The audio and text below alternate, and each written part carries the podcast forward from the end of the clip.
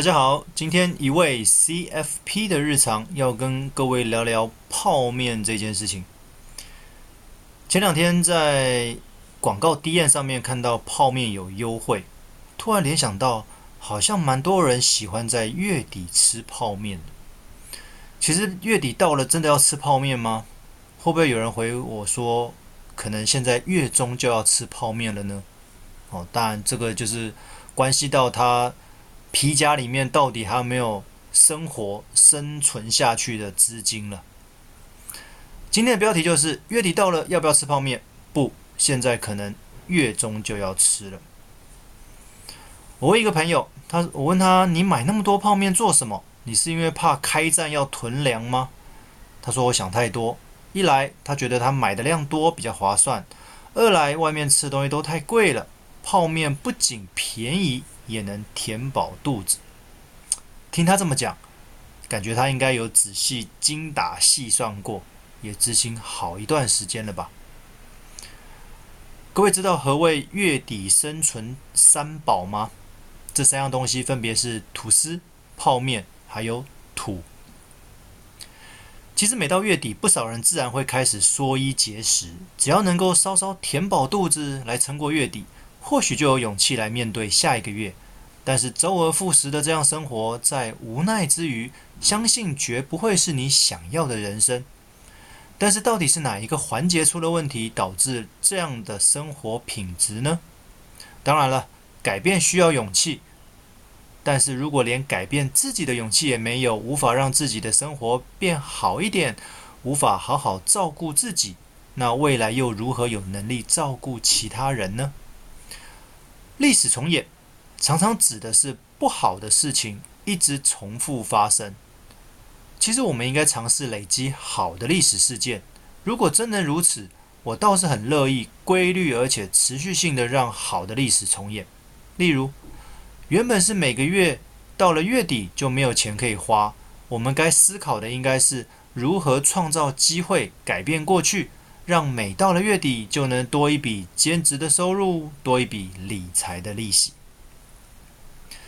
相信很多人会说，明明我已经那么认真工作了，为何钱总是不够用？也有人会说，我每天下班累得要命，连花钱的力气都没有，怎还会没有钱呢？哦，我相信这两个是常常有人在心里面呐喊的。那到底是收入太少，还是开销太多啊？说老实话，如果真的是收入太少的话，我相信你个人应该很清楚。或许可以透过学习第二专长、兼差之类的来增加收入。但是我实际上遇到的一些咨询案例，却往往是收入其实不算少，但是开销真的太大而不自觉。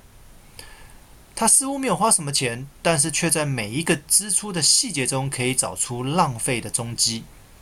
原来。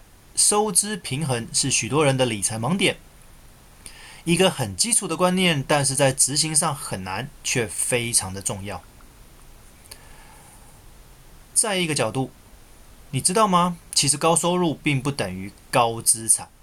其实收入高的民众相对会要求比较好的生活品质，为了丰富生活上面的一切，无论是物质还是心灵方面，也因为如此，常常会对花钱这件事情毫不手软。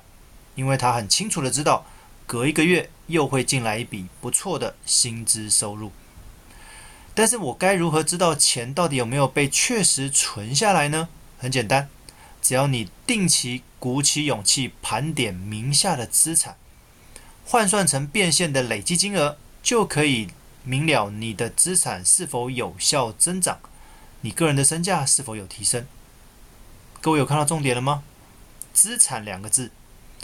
其实这在《习惯致富》这本书的两位作者汤姆·柯利跟麦克亚德尼有提到，其实有钱人之所以成为有钱人，关键在于他们会将现金转成会随着时间增值的资产，而不是花掉它。这也说明了为何我常提到，只要透过一张资产负债表，就能够知道你是否有在确实理财了。其实致富与否，并非高收入的专利。也并不是低收入的宿命，还是回到你如何看待并使用你手边的每一块钱。月底到了，不要再让自己吃吐司、吃泡面跟吃土了，好吗？有任何财务问题，欢迎到下方的财务咨询连结，有机会我们可以来聊聊。今天分享到这边，谢谢各位。